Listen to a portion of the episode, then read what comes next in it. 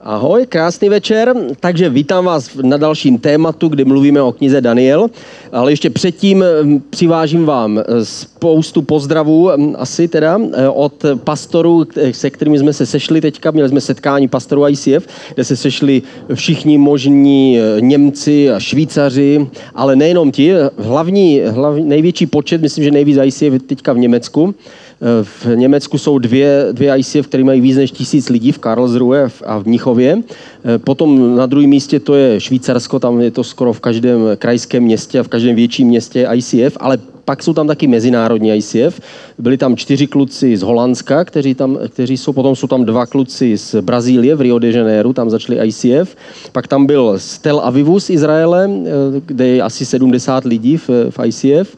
Eh, pak jsme tam byli my tři z Česka, dva tam byli z Albánie, co, co, co jsou ICF. Byl tam Ivan z Rijeky z Chorvatska, kde asi 15 lidí má ve skupině. Eh, a bylo to, byl tam Andrej z Ukrajiny, ten nový kontakt z Kijeva, kde, který chce svoji církev, která je trochu větší, který chce převést na, na ICF. A slyšeli jsme různé příběhy, bylo to super, když už tam nejsem, jsem nebyl sám jenom a skupina Němců, ale byli tam, byli tam prostě spousta mezinárodních. A bavili jsme se eh, mezi my východní, jsme si sedli k jednomu stolu a to bylo prostě nejlepší, nejlepší chvíle. A byl tam jeden kluk z Albánie, který tam začal první ICF a říkal mi o druhým Albánci, který tam byl, který se jmenuje Festin. A Festin pracuje, je z albánského města Škodra, kde začal ICF, má skupinu asi, já nevím, asi asi jako my, 30, 40 lidí eh, a zároveň on pracuje v, v, v podniku, který, myslím si, že dělají, se pracovávají ropu.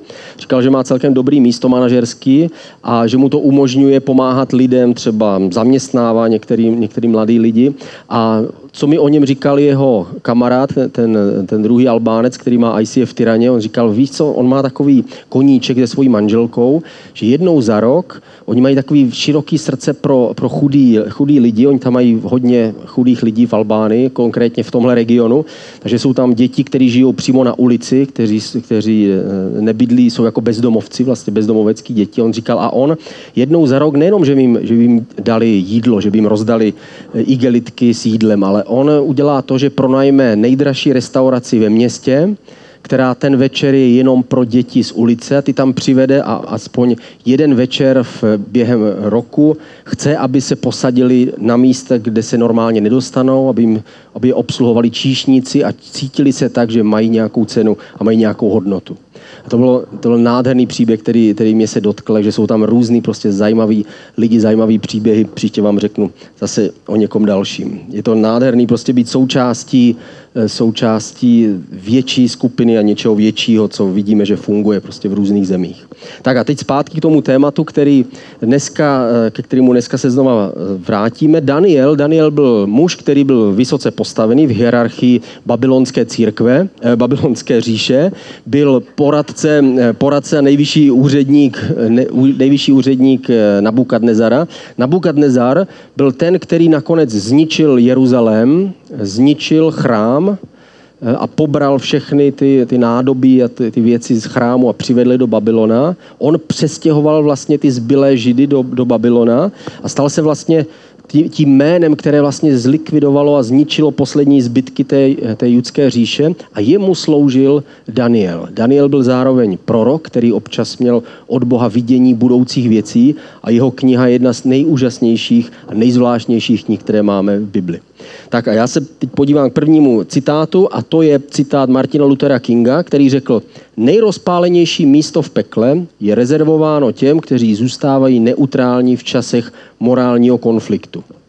Daniel žil totiž, on nebyl kněz v chrámu, nebyl to kazatel v církvi, jako dneska babylonské církvi, ale byl to člověk, který pracoval, který byl vysoce postavený úředník, nejenom v babylonské říši, ale potom i v Mécko-Perské, která, která nastoupila po babylonské říši a byl tam hodně dlouhou dobu a mnoho let byl ten, který byl, on byl v Babyloně zrovna, když se postavili ty, ty pověstné uh, vysuté zahrady, které byly, kdy postavili obrovský krásný, překrásný tropický les na sloupech a bylo to jako úžasný park eh, uprostřed Babylona. On byl přímo tady v těchto věcech, ale nebyl, nebyl to nějaký duchovní, byl to člověk, který pracoval a zároveň ale sloužil Bohu. A, on, a na jeho životě my vidíme to napětí, které někdy my máme. Někdy dochází k morálnímu konfliktu v našem životě s naším okolím. Okolí jde jiným směrem než my, má jiné hodnoty než my, má jiné priority než my, má jiné priority než Bůh a my někdy se dostáváme do konfliktu.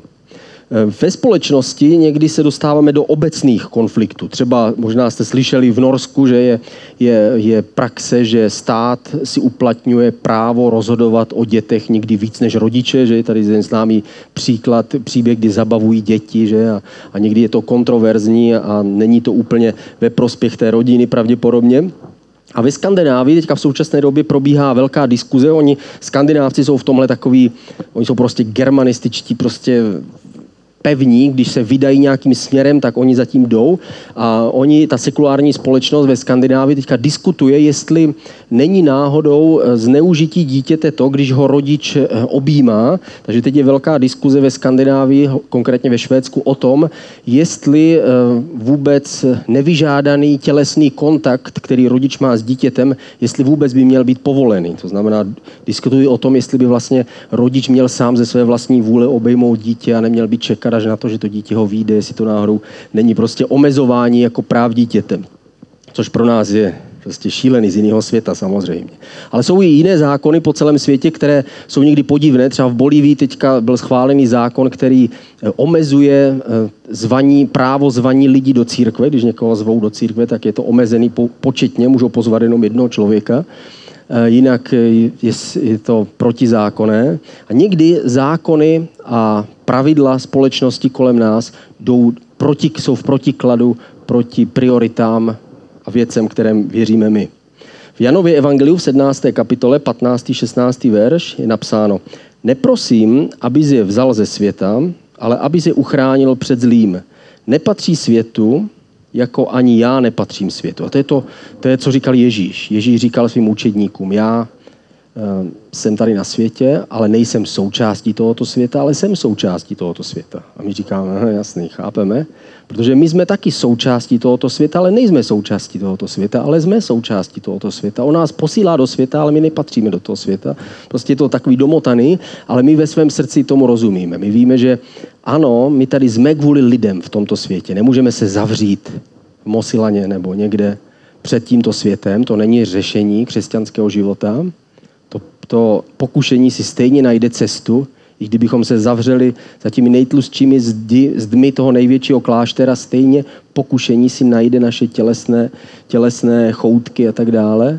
Nemůžeme se ukrýt před, před pokušením a před světem. Naopak, my jsme posláni do světa, ale nemáme přemýšlet a žít podle hodnot tohoto světa. Ježíš dokonce řekl, neprosím, aby je vzal ze světa. To znamená, Ježíšův záměr je, abychom žili a měli interakci s lidmi z tohoto světa, se světem, ale aby jsme se uchránili před těmi zlými věcmi, které tam jsou. A tady někdy, eh, někdy se dostáváme na tenký let. Někdy ano, co ještě znamená, že žijeme podle božích pravidel a co ještě znamená, že milujeme vlastně lidi ve světě a musíme najít to správné místo. My tady máme nějaký záměr. Jsme tady ve světě proto, abychom byli světlem a solí, jako teď na mě svítí světla. Je to proto, abych byl vidět a aby bylo zdůrazněné to, co říkám, tak stejné je to s naším životem. Ježíš zařídil, že jsme světlo a on nás nějakým způsobem čas od času pozvedne a zdůrazní ve vztazích s ostatními a my jsme jeho hlásnou troubou, jsme jeho poselstvím, jsme, říkáme jeho slova, mluvíme o něm. Tehdy jsme jeho světlem, jako by nás osvítilo jeho světlo a náš život je vidět a odráží jeho život. Pojďme se podívat eh, na video, které, které zase máme z příběhu eh, Daniela a pojďme se podívat, jak pokračoval dál jeho příběh. On nejprve přišel do Egypta, změnili mu jméno, musel se vzdělávat a připravoval se na dráhu úředníka, eh, který byl v krá- ve službách krále a podívejme se, jak ten příběh pokračoval dál. Já, Nebukadnezar, jsem žil šťastně a spokojeně doma ve svém paláci. V tom se mi ale zdál hrůzný sen. To, co jsem v mysli viděl na lůžku, mě ohromilo. Nařídil jsem proto, ať se ke mně dostaví všichni babylonští mudrci, aby mi ten sen vyložili. Když se věžci, kouzelníci, mágové a jasnovidci dostavili, vyprávěl jsem jim ten sen, ale nedokázali mi ho vyložit. Nakonec přede mne předstoupil Daniel. Vyprávěl jsem mu tedy svůj sen. Spatřil jsem, jak se uprostřed země tyčí obrovský strom. Rostl a sílil, až jeho vrchol dosáhl k nebi a ten strom byl vidět ze všech konců světa. Měl krásné listí a hojné ovoce, kterým se všichni sytili. Zvěř odpočívala v jeho stínu, ptáci hnízdili v jeho větvích a všem tvorům dával obživu. Spatřil jsem, jak z nebe sestoupil svatý posel a volal mocným hlasem. Poraste ten strom a osekejte mu větve, zbavte ho listí a rozházejte ovoce. Ať uteče zvěř, jež byla pod ním, tak jako ptáci z jeho větví. Pařez i z kořeny mu však ponechte v zemi. Daniel tam dlouho stál otřesen. To, co mu přicházelo na mysl, ho děsilo. Pak odpověděl – ten strom, který si viděl růst a sílit, až jeho vrchol dosáhl k nebi, strom, který byl vidět z celého světa, ten strom si králi ty. Zde je výrok nejvyššího o mém královském pánovi. Budeš odehnán pryč od lidí a budeš bydlet mezi zvířaty.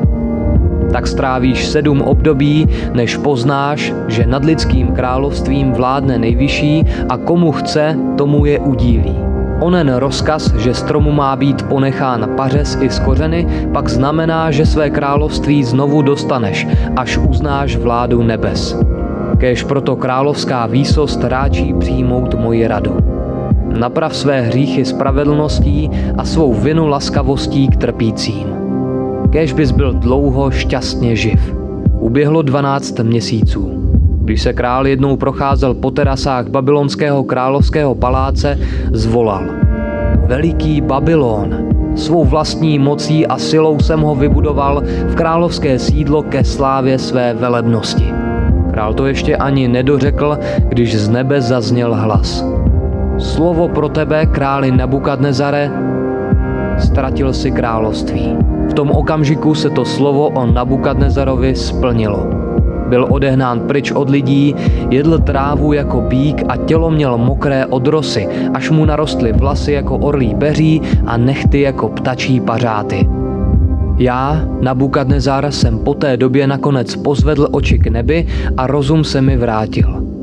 Tehdy jsem dobrořečil nejvyššímu.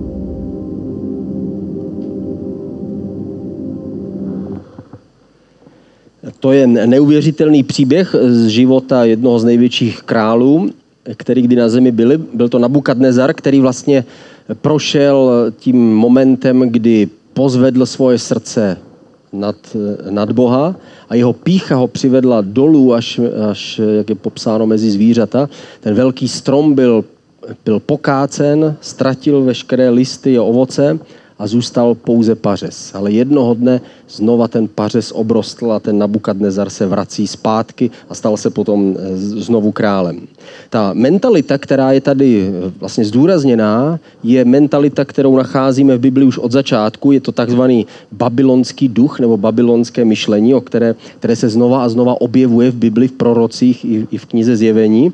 Eh, je v Bibli od začátku a vlastně ukazuje dvě věci. To je sebestřednost, zaměření člověka na sebe, kdy říká, to já a moje síla dokázala zbudovat velký Babylon, velké město, to já díky své moudrosti a své schopnosti mám všechno pod kontrolou.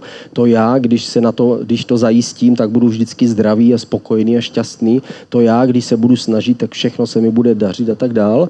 Na, co, na čem vždycky máme něco, něco tam je vždycky pravda, protože musíme sami se snažit a sami něco dělat, nemůžeme čekat, že všechno se stane automaticky, ale zapomínáme na to, že ta naše kontrola je omezená. Vždycky pokaždé, když se sednete do letadla, tak si člověk uvědomí, jak naše kontrola je omezená, co všechno se může stát. A ta druhá věc je pícha, a to je, když pozvedne někdo svůj život nad ostatní a říká, že je lepší než ostatní, lepší než ostatní lidé, dokonce lepší než Bůh a nějaká myšlenka Boha. Eh, my se, když se podíváme zpátky úplně na začátek, Adam s Evou eh, se uviděli ten strom, který byl, byl úžasný a nádherný. A je zajímavé, někdy my máme takový obraz, že tady vidíme ten obrázek, a někdy my máme v naší myšlence představu, že vlastně ta zahrada byla velká asi jako tady tohle patro možná, nebo jenom tady, tady tahle místnost a byl tam jeden strom uprostřed a pak čtyři angrešty a dva černý rybízy prostě a jeden černý bez a oni vlastně nemohli vůbec chodit k tomu stromu a chudáci tam prostě neměli co jíst. Ale pravda je opačná, ta zahrada měla několik kilometrů čtverečních plochu a byla plná stromů, které přinášely ovoce. A Bůh řekl, všechny tyhle stromy vám patří, jsou tvoje. Řekl Adamovi, je tady pouze jeden strom, který je můj, mám s ním nějaký záměr.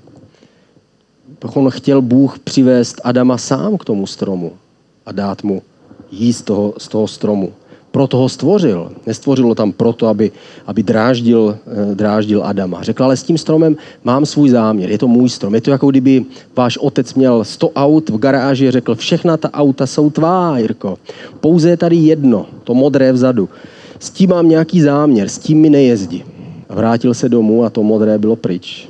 A stejně tak se to stalo v tom příběhu, kdy Bůh přichází a říká, kdo bral ovoce z toho stromu. Proč? Proč jste to udělali? Všechny stromy byly vaše. Měl jsem pouze jeden strom, který patřil mně. Ale oni přišli a vzali z toho stromu. Podlehli satanové lži. Satan říká, Bohu na tobě ve skutečnosti nezáleží. Takže radši se o to postarej sám. Radši se snaž sám, radši buď, měj trochu rozum mezi svýma ušima a nespoléhej se na to, že Bůh tě jednou k tomu stromu přivede. Radši se o to postarej sám. On tě teďka nevidí, zaříct si to svým vlastním způsobem. A víme, že ta, ta satanova lež je vždycky pastí pro nás. A lidé v tom pokračovali dál. V Genesis v 11. kapitole ve 4. verši řekli si totiž, pojďme, postavme si město a věž, jejíž vrchol dosáhne až k nebi tak si uděláme jméno, abychom nebyli rozptýlení po celé zemi. A tady už přichází Babylon, protože ta, ta babylonská věž vlastně potom byla dostavená postupně a stala se tím, tím největším základem pro město Babylon. A tady oni řekli, pojďme, postavíme společně věž. Udělali opak toho, než co jim řekl Bůh. Bůh řekl Noémovi a jeho synům, rozejděte se do celého světa, naplňte celou zemi a místo toho oni se zhlukli na jedno, na jedno místo a rozhodli se, že vystaví věž. A řekli, my tu věž vystavíme, aby naše jméno bylo velké. Vystavíme, aby my sami jsme věděli, jak jsme silní. Zapomněli na to, že Bůh byl ten, který je zachránil. V knize Zjevení se také mluví o, o Babylonu, je tam napsáno, ta žena byla oblečena purpurem, je tam popisována nějaká ta, ta prostitutka, která sedí nad tím, nad tím lidstvem, je to ta, ta moc hříchu a píchy, eh, píchy člověka. A na čele měla napsané tajemné jméno, Veliký Babylon, matka ohavností země. A to stejné je psáno v Izajáši ve, čtvrté, v 47. kapitole, v 10. verši. Ve své zlobě se cítila bezpečná. Říkala si, nikdo mě nevidí. Svou moudrostí a věděním si byla svedena, takže si srdci myslela, já a kdo je víc. A to je znova ta, ta, to myšlení toho Babylona, kdy my říkáme, já jsem ten největší, člověk je ten největší, člověk je měřítko všech věcí. My jsme ti, kteří zničíme své lesy a pak zachráníme své lesy. My jsme ti, kteří vybijeme všechna zvířata a pak budeme vybíjet lidi, aby nevybíjeli další zvířata, protože teď zrovna chceme zachránit ty zvířata a možná přijde čas, kdy znova budeme a, a tak dál. Člověk je měřítkem všech věcí. Eh, duch světa se chce povýšit nad Boha, to je ta první myšlenka. A čeho se to týká? Týká se to dvou věcí. Sebestřednost, kdy člověk se dostává do centru všeho. To, dneska to je legrační, protože to někdy vidíte na sociálních sítích. Kdo je v centru všech, v některých fotografií. Vidíte profil jednoho člověka a ten má vyfocené moře, ehm, papouška, babičku, prostě fotí věci kolem sebe a pak vidíte profil jiného člověka a je tam on který zakrývá babičku, on, který plave v moři, on, který je zrovna před a tak dále. Uvidíme, vidíme tam někdy, kdy se stáváme příliš moc středem svého vlastního života. A druhá věc je vybíravost, kdy si my jako křesťané vybíráme z křesťanství jen to, co se nám líbí. Říkáme, eh, ano, to všechno je pravda, Bůh je úžasný, velký, on všechno stvořil, takže si z toho vezmeme jenom nějakou část, která se nám líbí. Třeba milost, odpuštění. Bůh odpouští hříchy, takže my to přijímáme a říkáme paráda. Někdy máme špatnou zkušenost, my, my Češi máme špatnou zkušenost s katolickou církví, že? takže říkáme, o, katolická církev říkala, že to je povinnost, že to musíš dělat, že tam musíš prostě být součástí, jinak ztratíš své spasení, takže teď je milost, je nová doba, dneska už milost je jenom dar, který dostáváme a někdy můžeme zapomenout na to, Eh, jak to, jak to může být. Možná, že už dneska nemusíme dělat věci pro to, aby nám Ježíš odpustil. Víme, že nám odpouští, protože je tak milostivý a dobrý. Ale možná, že máme i tak plnit jeho vůli. Jednoho dne, až přijde Ježíš, tak se nás bude ptát, jak jsme žili a my budeme takzvaně dávat účty ze svého vlastního života. Je to jako když dáváme účty, když eh, v zaměstnání máš nějakou zálohu nebo máš vlastní kartu a pak musíš, nebo máš auto a musíš mít, máš knihu jíst a musíš dávat účty. Dobře, takže kolik si najel kilometrů? 580 kilometrů. Takže kde si služebně jezdil a musíš vydat své účty a zjistíš si, tady 120 kilometrů je navíc. Uuu, a musíš doplatit to, co chybí. A stejnou myšlenku má Ježíš. Ježíš eh, se ptá těch, kteří budou sloužit, takže předlož své účty svého života a není to jen tak, jak někdy si představujeme, že to všechno jen tak přijde a se stoupí z nebe a Ježíš řekne, no já jsem rád, že jsi tady. Žil jsi jako, ale hlavně, že jsi doma.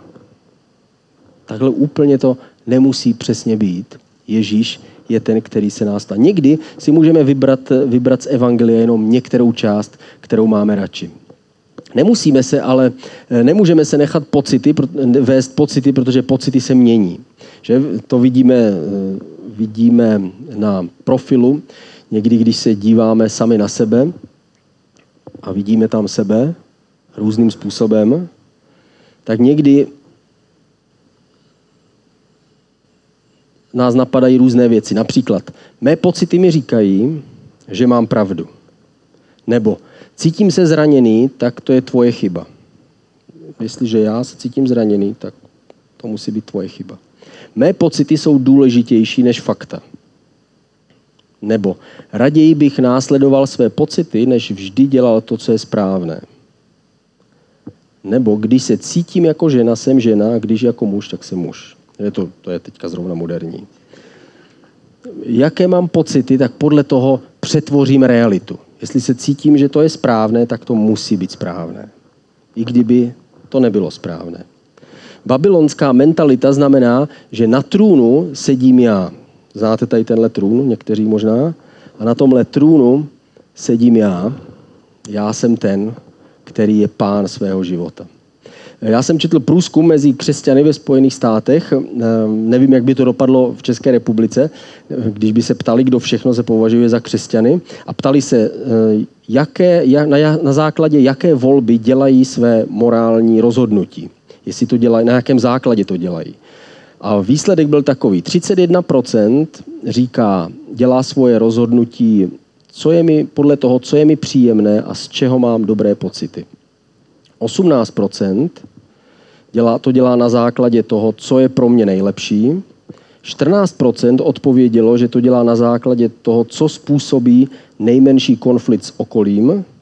A jenom 16% řeklo, že dělá eh, ty morální volby na základě toho, co říká Bůh. Nevím, jak by to dopadlo v České republice mezi křesťany, ale v každém případě otázka, jak by to dopadlo v našem vlastním životě, když děláme někdy morální volby. Někdy jsou snadné, Někteří lidé mají těžký boj s tím, aby něco neukradli. Ale někteří lidé s tím nemají tak těžký boj. Nejsou úplně kleptomani, že by to museli udělat.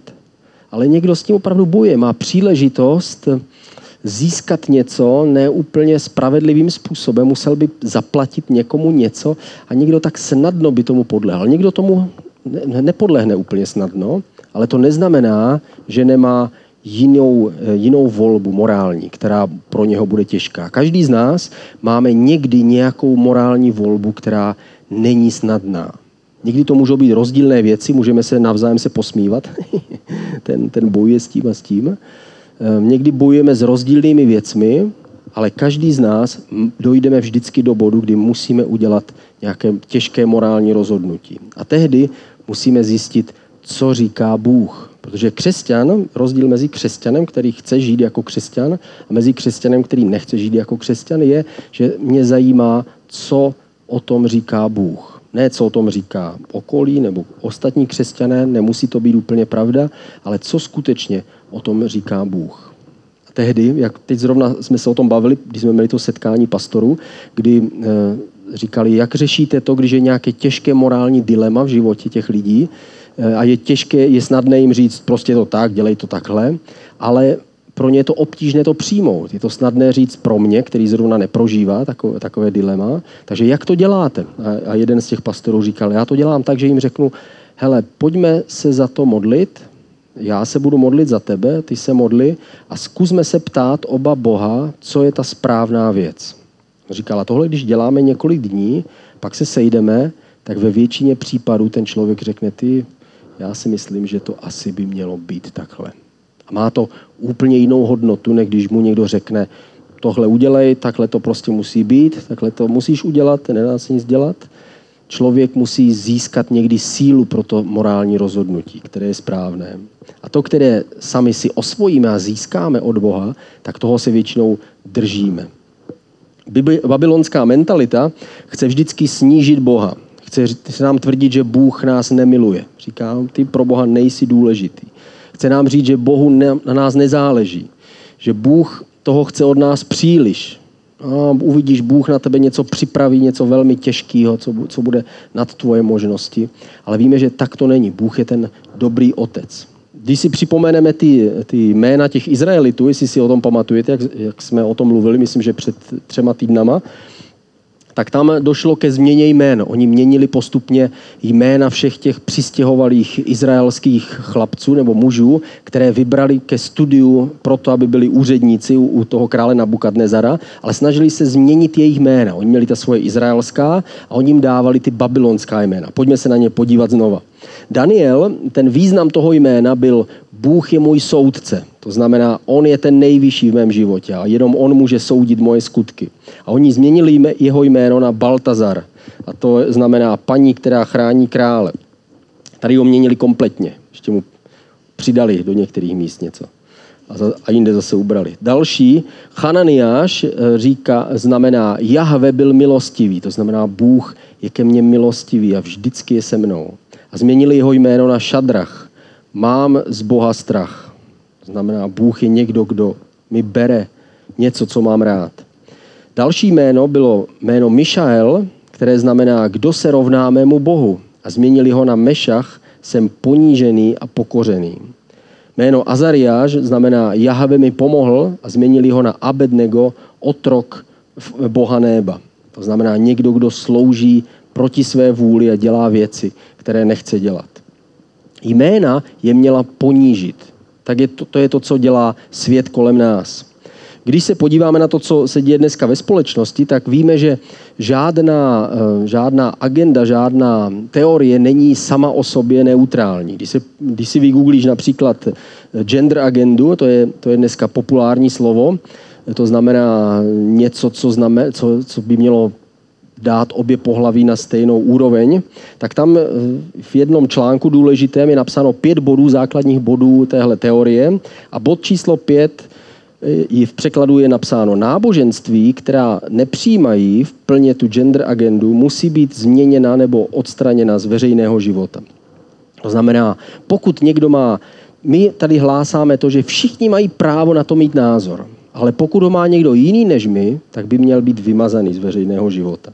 Je to opak vlastně toho, co, co ten liberalismus eh, hlásá. To je babylonský duch. Není důležité to, co říká Bůh, ale to, co říkáme my, to, co se snažíme prosadit my.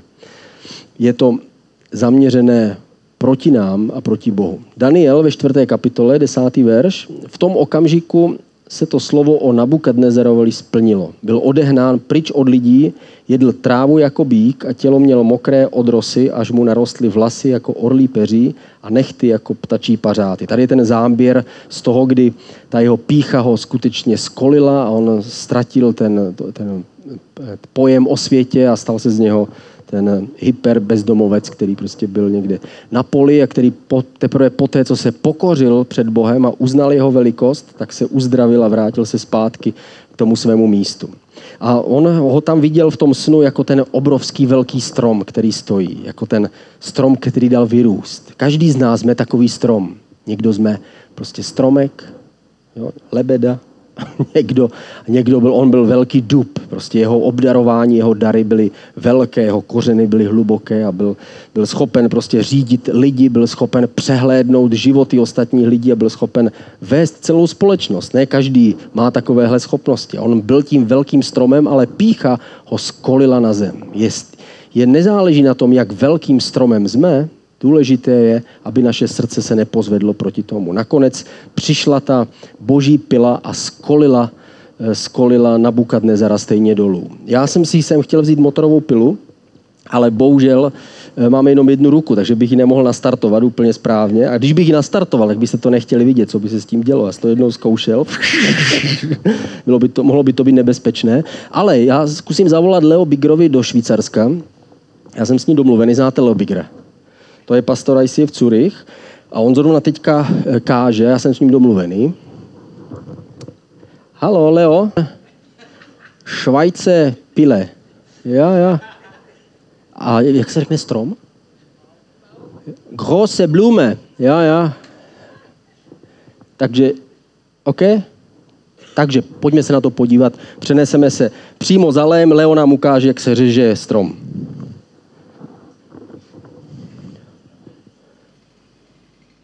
Čau, Leo. Švýcaři to mají bezpečně. Leo, nezapomeň na štít.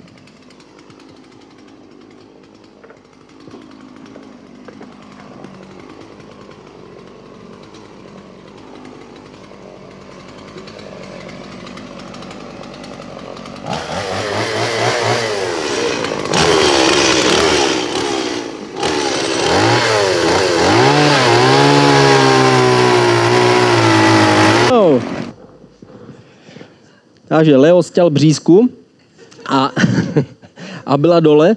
Ehm, takto Bůh snížil píchu toho Nabukadnezera. Stačilo jenom nechat si od sluhy donést motorovou pilu a břízka byla dole. Bůh, ale možná jste si všimli, Bůh stejně jako v tom příběhu, který byl na začátku, Bůh tam nechal pařez. Bůh vždycky dává člověku naději. Vždycky zůst, i kdyby člověk byl ponížený, stejně Bůh mu pořád dává šanci. Bůh dává šanci nám a Bůh dává naději i na Bukadnezarovi. A nakonec na Bukadnezar se pozvedá a když se obrací k Bohu, Bůh mu odpouští. Co je naše reakce na babylonskou mentalitu? Za prvé, budu vyvyšovat Boha, to znamená, budu dávat Boha na první místo ve svém životě. Žalm 145, druhý, třetí verš. Každý den tebe, chvá, budu tebe chválit chci. Tvé jméno slavím navždy na věky. Veliký je hospodin, vší chválí hodný, jeho velikost nelze nikdy pochopit. My chválíme Boha a Boha. Možná jste byli někdy tady na hokej, na, jak se jmenuje ten klub? Sparta? Ne, to bylo jinde. Kometa, Kometa. Já jsem kázal v Praze, takže proto jako takže když jste na Dukle někdy, tak, jako, tak když jste třeba na fotbale, tak fanoušci tam fandí. Třeba tady máme Liverpool jo, a fanoušci tam fandí prostě takovýmhle způsobem a křičí. A pak, když ty stejný lidi přijdou do církve náhodou, jo, po, někdo je pozve a vidí tam jednoho člověka, jak zvedl jednu ruku, tak si říkají, ty tohle jsou náboženští fanatici. Jako. Když oni fandí, tak to můžou létat trika vzduchem, ale když my slavíme Boha, tak bychom měli správně sedět a mít zavřené oči a neměli bychom nic říkat. Ale my, má, my máme být takový, máme uctívat a chválit Boha tak, jak je, to pro nám, jak je nám to přirozené. Kdo chce ležet na zemi, může ležet na zemi. Kdo chce stát, může stát. Kdo chce zvedat ruce, může zvedat ruce, protože Ježíš je to největší v našem životě. A když ho chválíme, tak mu máme dát slávu a čest. Je to jako když Ježíš přijížděl do Jeruzaléma eh, na oslu, on řekl, když mě nebudou chválit lidé, tak mě budou kameny chválit. Dlažební kostky budou vyskakovat ze silnice a budou o sebe ťukat. Haleluja, haleluja. No prostě takhle si to představuju. Jo? Jestli, jestli, vy, jestli vy nebudete chválit, takže my máme chválit Boha, jestli my ne, tak vyskákají parkety tady a začnou, začnou chválit Boha. My, my musíme Boha chválit. My ho chválíme proto, protože když Boha uctíváme a chválíme, tak je vždycky blízko. On to nějakým způsobem zařídí, že ho vnímáme blíž. My víme, že on je teoreticky, filozoficky, a prostorově a časově vždycky blízko, ale víme, že když ho chválíme, tak je ještě blíž. Víme, že už nemůže být blíž, a přesto je blíž. Jako ještě. A když mu dáme chválu a díky a čest, tak on je blízko nás. Za druhém, na druhém místě budu Boha uznávat, to znamená, je nejdůležitější v mém životě. První Korinským, čtvrtá kapitola, sedmý verš. Kdo tě udělal tak důležitým? Máš snad něco, co si nedostal? A když si všechno dostal, jak to, že se chlubíš, jako bys to nedostal? Píše apoštol Pavel do Korintu. V Korintu byli drsňáci, kteří to potřebovali takhle slyšet. Vše, co máme, tak máme od Boha. Všechno, co jsme dostali, tak jsme dostali od něj. Všechny dary, všechny přednosti, to, že jsme se narodili zrovna tady, zrovna teď, těmto rodičům, je dar od Boha, že jsme tady. Ježíš měl taky takový dar. Měl oslíka, na kterém věl do Jeruzaléma. A ten osel byl symbol jednoduchosti. Ježíš si ho vybral. Úkol toho osla bylo nést Ježíše do města. A to přesně je náš úkol. Ježíš si vybral i nás díky naší jednoduchosti. On, my neseme Ježíše do světa kolem nás, do společnosti kolem nás, mezi přátele, které máme, neseme jako ten osel, jako ten oslík Ježíše a Ježíš jede a sedí na našich zádech a my ho můžeme ukázat lidem kolem nás. Jak my můžeme ovlivnit okolí? Když jsme mluvili teď o, o tom Babylonu a o tom, jak je to prostě pochybný někdy ve světě, jak my můžeme pozitivně ovlivnit okolí? My chceme mluvit o Bohu a zvát lidi do boží, do boží blízkosti. Jakub, čtvrtá kapitola, desátý verš. Pokořte se před pánovou tváří a on vás povýší. To znamená, když se pokoříme před Bohem a, a chceme ho představit lidem, potom on je vyvýšený. Víte, co je na zádech každého osla? Každý osel má na zádech kříž. Jako tady na tomhle obrázku. To není Photoshop, to tak skutečně je ten osel má znamení kříže na svých zádech. Je to jako kdyby už kdysi dávno jednoho dne na tomhle zvířeti přijede ten král králů, který bude mít to znamení kříže. A my máme to podobné znamení ve svém životě. I my jsme ukřižovaní svým způsobem.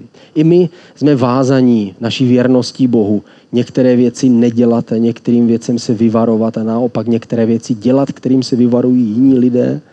My říkáme něco, co ostatní neříkají a neříkáme něco, co ostatní říkají. Takže my neseme nějaký kříž a křižujeme sami sebe.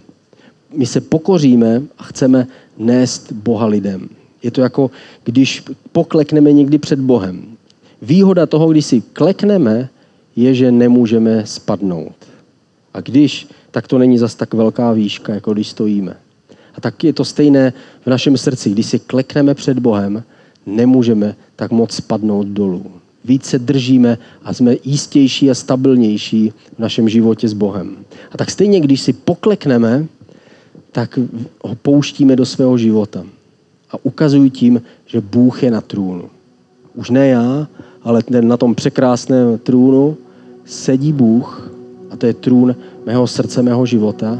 A já si přeju, pane, ty víš, že jsem nedokonalý. Ale seď na, na trůnu mého života pomoz mi, abych dělal to, co mám. A tohle, tohle říkám, když on je můj pán. Já nedělám všechny věci správně a někdy to popleteme a někdy dáme prostor věcem, které nejsou dobré, ale důležité je, abychom vždycky se vrátili k sobě a uznali, pane, pomoz mi, já ti chci dělat radost. Ježíši, tak my chceme být tím oslíkem, který tě přinesl do Jeruzaléma.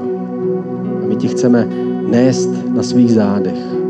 Chceme pokleknout před tebou chceme, aby seděl na trůnu našeho života. Pomoz nám někdy se v tom vyznat, co je správné a co není správné. Pomoz nám se v tom zorientovat, když je to těžké, ta, ta volba. Když jsme tažení napravo nebo nalevo. Pomoz nám, Ježíši. Pomoz nám, aby jsme nesustali stávat, stát stranou příliš, nebo abychom nebyli zas příliš moc vepředu.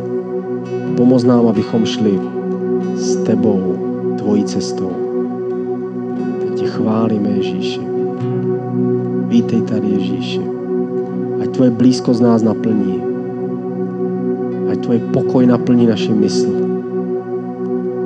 My tě zveme do našich životů. Přijď Ježíši. My chceme nést ten kříž na svých zádech, tak jako ten oslík.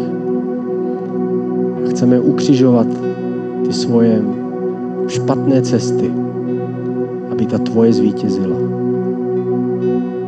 Ti dáváme díka, chválu a slávu a chceme vnímat a cítit tvoji blízkost.